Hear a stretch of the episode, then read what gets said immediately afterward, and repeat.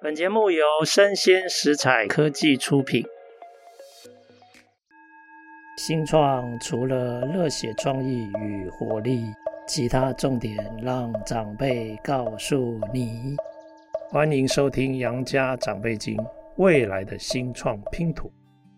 各位听众，大家好，今天《杨家长辈经》的嘉义行动系列啊。我们来到第六站哦，非常具有代表嘉义的一家商行，我叫做永昌行。那我们请他的第四代预计要接班的这个董耀宏来，耀宏兄跟各位听众打声招呼。哦，你好，你好，你好，我是永昌行的第四代，然后我叫做董耀宏。耀宏，哎，我想请你稍微介绍一下哈，永昌行是主要是做什么的？永昌行它其实主要就是在做五谷杂粮批发的。对，然后如果真的要比喻的话，我会说永昌它是嘉义谷物的心脏，就是靠着永昌这个心脏，把谷物打到嘉义市的各个的小餐厅，甚至是中盘商。对，永昌在嘉义大概是这样的存在。是，哇哦，那你第四代愿意接班，我觉得这个公司这个店一定是很有意思的哈、哦。我可不可以帮各位听众跟你请教一下？那你可不可以稍微介绍一下永昌行的起源，然后它经历了哪些转变？然后到你现在，你主要想要做什么？跟大家分享一下。那永昌其实它最早就是可以追溯到日本时代，对。然后当初其实，在昭和五年的时候，也就是说，我阿昼他二十岁刚结婚之后，然后他又创办了永昌行这个商号。对，然后那时候永昌他在这条嘉义的老街叫做二通老街上面，然后它其实就是一个比较没那么大规模的存在，对，就是很可以想象的，就是他就是一个人，然后拿着几个竹篓，然后摆在路边的那种形式，对，然后当时永昌的创业背景，我们阿周在之前他们是在做龙眼干以及在卖蜂蜜的，对，然后所以我们要到处的去放风啊，到处的去采龙眼，然后晒龙眼干，对，然后到了我阿周他要创业的时候。他就觉得说，蜂蜜跟龙眼干这两个东西太少了，然后他想要再多卖些东西。但那时候我们家又没有钱，就是大家都会说嘉义是木都，很多块木。但那时候的永昌，它的屋梁、它的梁柱，甚至是用槟榔树干去搭的。对，就是那时候在经济状态不好的状态下，然后所以我们就是跟嘉义的一些人，然后赊了半篓的花生来卖，然后最后半篓半篓的花生卖，终于买到了一篓，就是属于自己真正的花生这样子。对，然后这大概是日本时代永昌的背景，然后接着永昌他到我是第四代，然后他其实在第二代跟第三代他都有不一样的故事，然后都是随着台湾当时的产业发展，然后永昌就是有各个时代不同的模样。对，然后是就是到了第二代也也就是到了我爷爷的时候，那时候由于就是绿肥，它其实是在台湾的农业里面，它是一个很重要的角色，因为我们的农田我们一直在种作物，它地力总会有枯竭的一天。对，但到了现在，我们就会用一些像是波斯菊啊、向日葵的方式，然后去帮一些田地去注入养分嘛。但其实，在早期的时候，台湾所使用的绿肥叫做田金跟太阳马。对，然后由于它的根会有很强的固氮作用，对，然后所以它就可以帮已经耕作的很辛苦的田，然后去给他们更多的养分，然后以祈求来年的作物可以丰收这样子。对，然后所以那时候的永昌行，大概到了民国四五六十年代的时候。对，然后我们就会到处的下乡，然后去收一些绿肥种子，然后来到嘉义市去卖。对，然后那时候比较大的是很多台湾的糖厂啊，屏东的糖厂、高雄的糖厂、云嘉南的糖厂，其实它都是我们家绿肥的客户。对，然后那时候我们家就要去抢标，要去投标，对，然后还要去顾绿肥种子的发芽率。然后听长辈说，那时候我们家是做到有云嘉南地区前三大的绿肥供应商的这样的一个角色。哇，南霸天哦！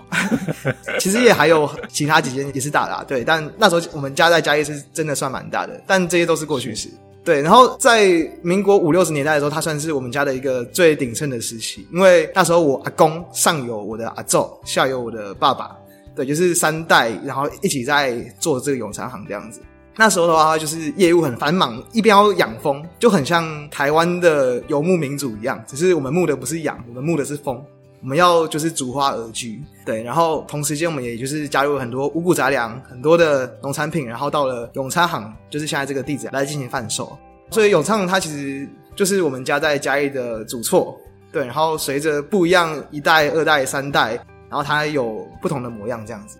到了我爸的时候，他就开始因为 WTO 开放，然后他又交了很多的食品工厂，像是爱滋味，当时的妞妞甜八宝，其实就是他在未上市之前，我们家其实跟他配合了好几十年有了。当时的红豆啊、大麦啊、薏仁，妞妞甜八宝里面中有三宝就是由我们家来提供的。对，然后所以如果说的夸张一点的话，可能全台湾有很多人都吃过我们家的谷物这样子。是是是，哇，妞妞甜八宝，我很难想象，应该没有人没吃过吧？年轻一点的小朋友可能没吃过，我们这一代的应该没有人不知道。就是那我们都吃过台风天的这个谷物，是是是，哎，有意思哎，这样一代一代，然后家族都有人出来接班哈。是，哎，那我想问，你看起来这么年轻，你到底几岁啊？我今年是二十三岁。对，二十三岁，那现在你算第四代要预备接班嘛？哈啊，通常你现在爸爸会希望你帮他什么忙？其实我本来是没有要回来接啦，老实讲。哦，真的啊？对，对，对，你有你有兄弟姐妹吗？我有一个弟弟，但是我弟他读的专业比较不是这个领域的。对，OK OK，从小比较像商人的是我，但我又不是那么典型的商人，我有一些比较多自己的想法，这样子。了解。想要做跟爸爸不一样的事啊，爸爸怎么说服你来帮他的忙啊？我爸从来没有说服过我。对对，就对，因为其实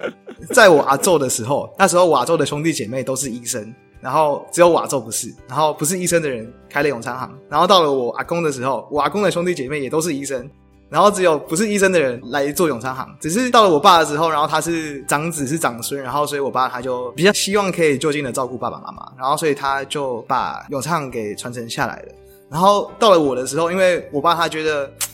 有一个家族事业绑在身上，其实还蛮辛苦的。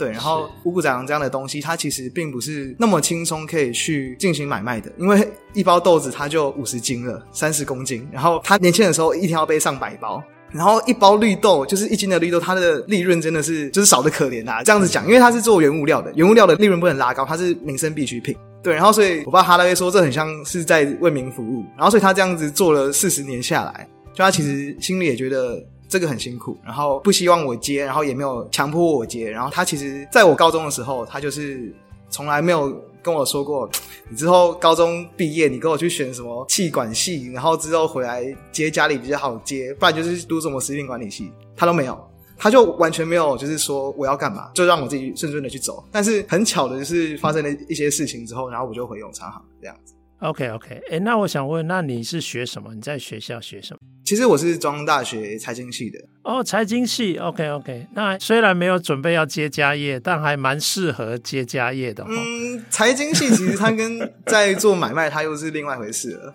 对，就是财经系是主要是对钱的掌控，然后买股票、买证券，是对，然后做股票分析师之类的。然后它要跟真的在市场里面买卖，它又比较像是不一样的领域这样子。OK。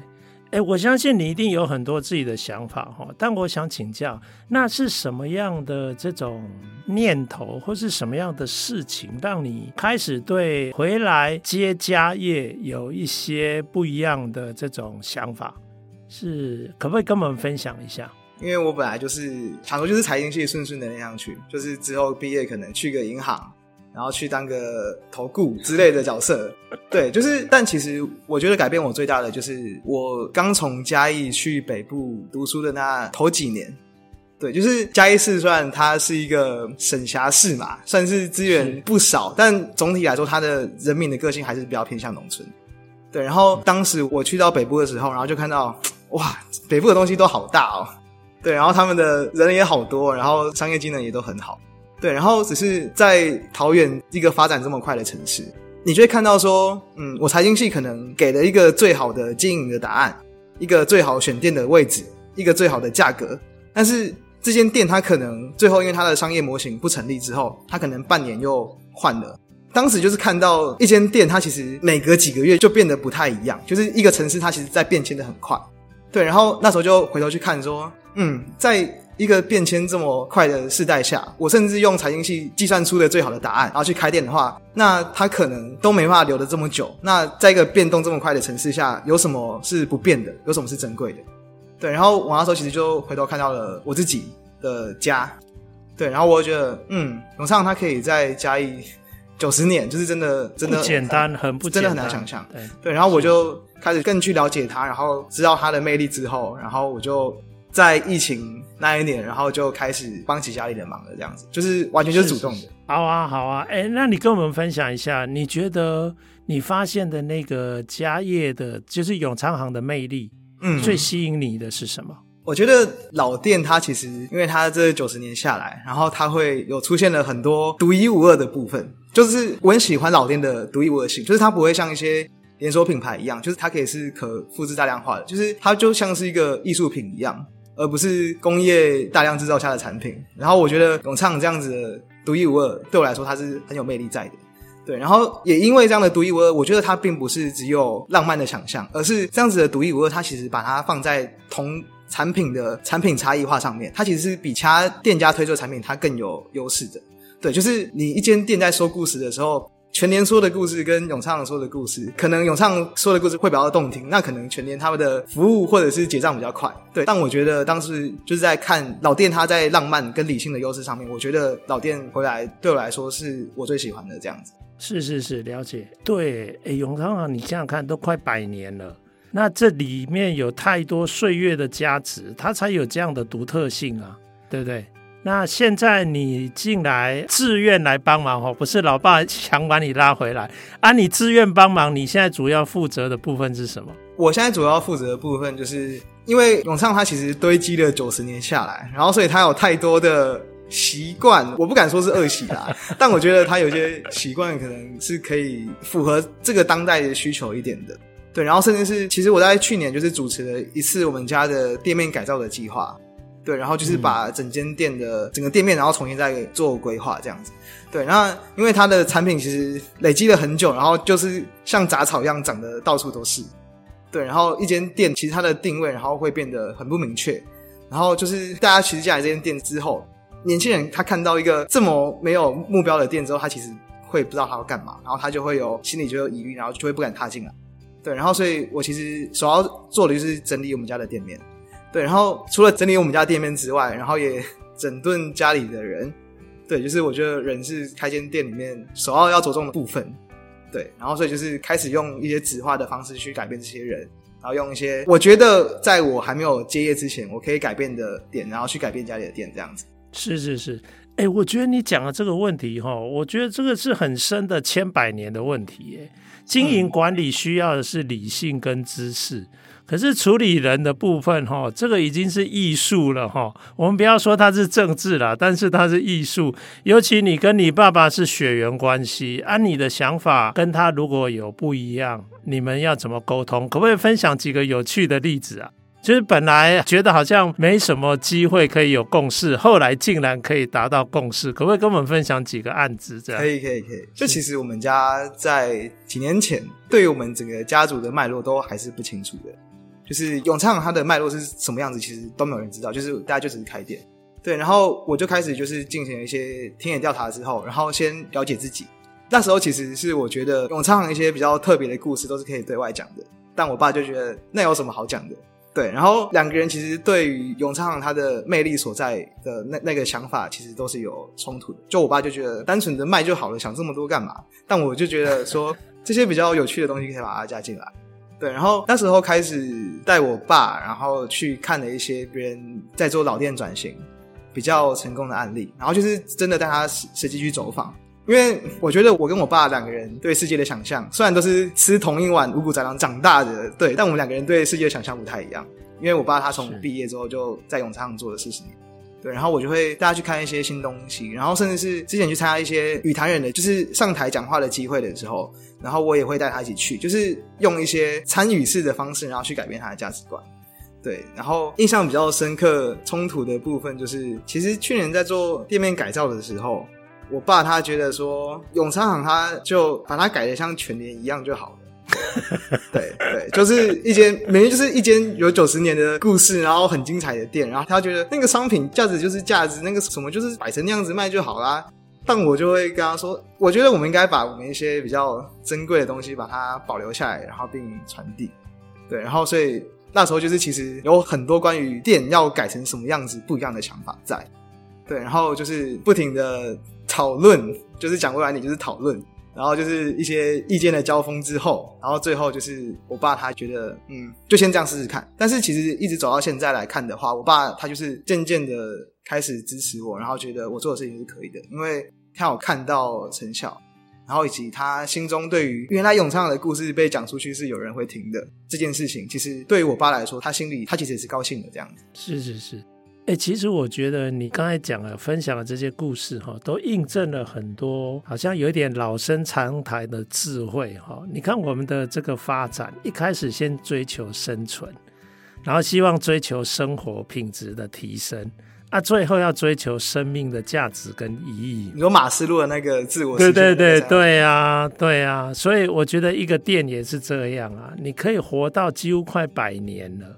那你一定有很多岁月的积累，让你与众不同。那怎么样让这些积累可以变成你的优势，变成你的价值？啊，这个需要一代一代的新陈代谢。所以其实我前一阵子看一篇文章，我感触也很深哈。其实我们通常像我这样年纪大了哈，听说我这样的人哈，我的脑子里有一部分的智能哈是结晶型的智能，就是惯性，啊。然后那个年轻人的这个智能里面有很多叫做流体的智能，就是它不是根据过去累积的一些道理归纳出来，而是自然而然就会产生出，诶，透过一种应变。然后它就可以产生解决问题的这种方法。那我做这个系列哈，叫嘉义行动系列啊。我发现做到第六集啊，大家都有传递一个共通的讯息，就是诶，嘉义很像是一个很年轻化的古城。那这个古城就表示它有很多结晶的智能嘛，过去的累积嘛，跟习惯嘛。但是也有你们现在更多越来越多的这个年轻人，好像有回到嘉义来发展，那又有产生了很多新的可能性哈。那我想要请问哈，啊你是嘉义人啊，虽然是现在在北部念书，那你观察到什么？你真的觉得嘉义这些年来有一直在改变之中吗？可不可以跟我们分享你的观察？我觉得嘉义其实就我们家前面那条街来说的话。就是我们家前面那条街，它就是嘉义的一条很有文化脉络的老街，叫做二通老街。对对，那其实我觉得这几年嘉义在变是很快的，因为大量的观光客，台南的观光客已经满了，然后外溢的观光客开始流到嘉义市来。对，然后所以嘉义市它为了就是顺应一些观光客的需求，然后所以嘉义市一些店面跟一些店子，然后他们也改成了跟观光客应对的模式。对，就其实我觉得这是双面刃啊。老实讲，就是关于嘉义它的本土气息，然后以及嘉义它到底未来会长成嘉义的样子，还是它会长成说别人认为的嘉义的样子？就是我觉得嘉义市这几年它在变的状况下，我会更希望说它在前进的同时，然后它还可以保有自己原来的样子。是，我想我应该了解你的意思了。哎，其实哈，我觉得整个城市的改变哈。它有很多过去的积累，那那些积累有很多是众人在当时的时空累积下来的一种智慧。那可是现在未来的时空也持续在演变流转嘛，所以它事实上需要的是新的一代，他能够站在自己本身的立场，也就是说，嘉义未来的改变其实不是外力的冲击或外力的力量介入。而事实上是由你们自己内发的，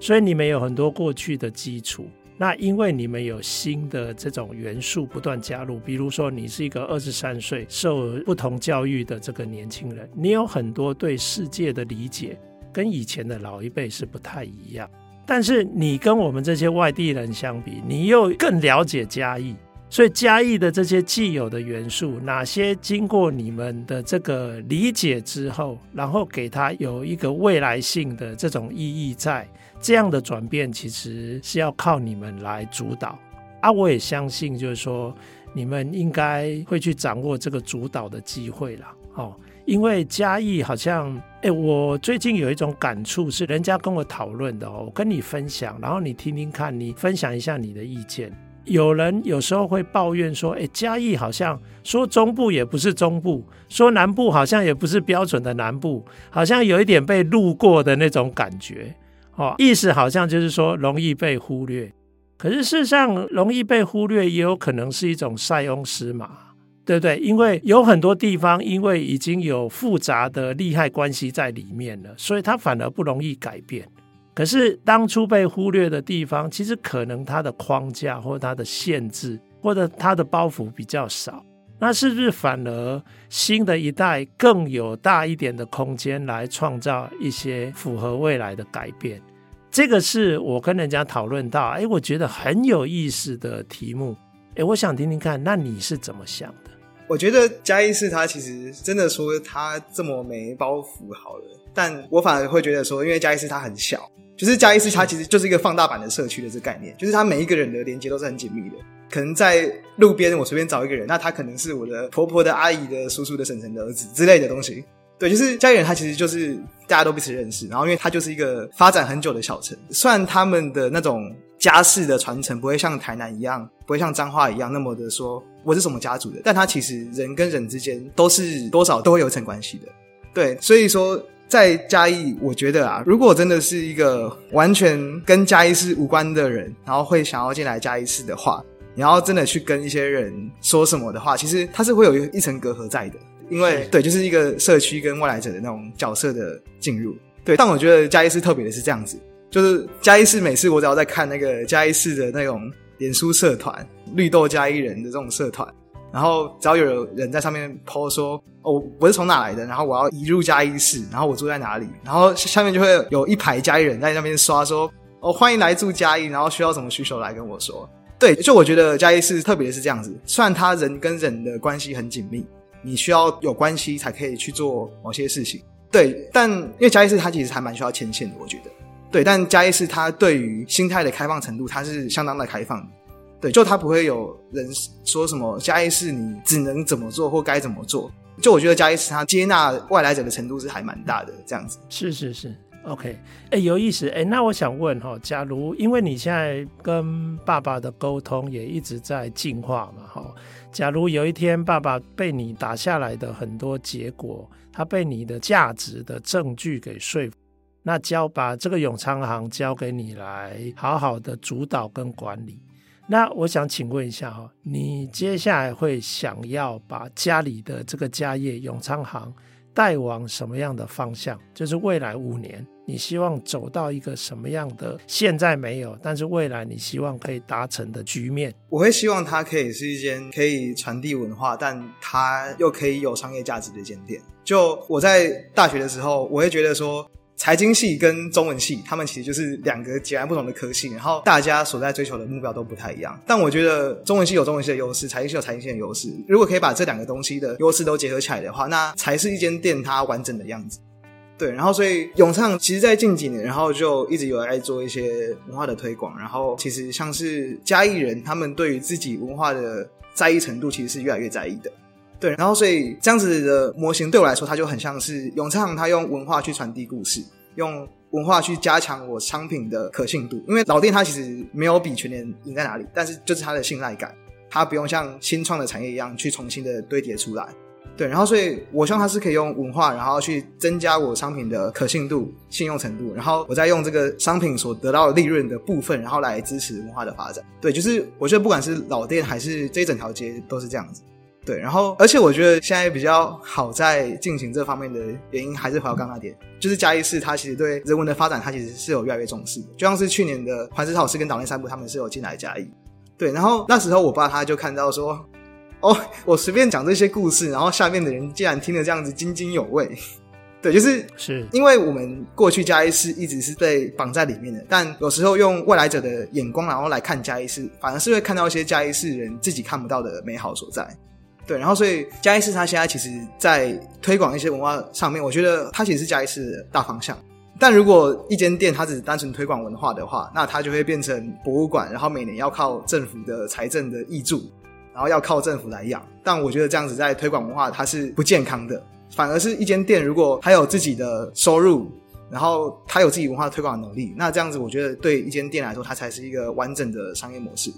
对，然后所以在之后的话，我也希望把永昌往这个方向去发展。我会说这个叫做二元共融，就是二元并非对立，而是共融，融合的融，然后逗号二元共融，繁荣的融。我也希望在接下来五年，然后。我们家会主要在顾好在地人的需求之下，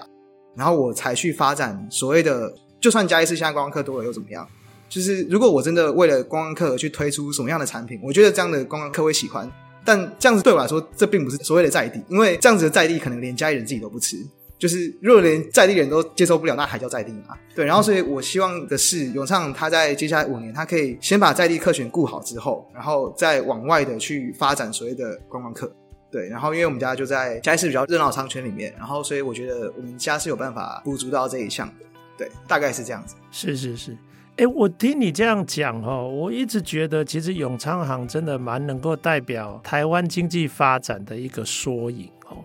其实老一辈的，我觉得他们比较习惯的就是用物质啊，用实体的经济来满足大家的需求，对不对？可是当我们的物质已经相当的富足了，我们现在追求的就开始是内容，是精神的层次，是文化的层次。那因为我们台湾对，毕竟是二战之后开始慢慢发展起来的，所以我们发展的时间还短。我们现在才正要学习怎么样把文化、怎么样把内容、怎样把精神，让它也可以变成是一个可持续的商业模式。就是我们不必靠补助或靠政府资源，或者是靠所谓的公益或慈善救助，我们应该是用自己的力量。让这些有价值的东西，你看哦，实体物质有价值，其实文化内容也很有价值啊。既然都是普世的价值，大家都承认它的价值，照理说，我们就有责任去把一个可持续营运下去的商业模式把它发展出来嘛，对不对？诶，那我觉得这个事实上就是整个台湾的经济的转型跟升级，好啊，所以我觉得你现在就是在做这个事啊。好啊，哎、欸，我看我下一次去嘉义的时候，一定要好好去拜访，拜访永昌行哦。OK OK，好啊，加油啊！那个跟爸爸一起要讨论事情比较没那么容易了，那个是艺术了哈，那个是学校老师教不了你的哈，要靠你自己慢慢去摸索。对啊，好啊，哎、欸，谢谢谢谢耀红兄今天这个，谢谢那个，谢谢很真心的分享哈，谢谢，谢谢，那也谢谢各位听众的收听，我们下次见。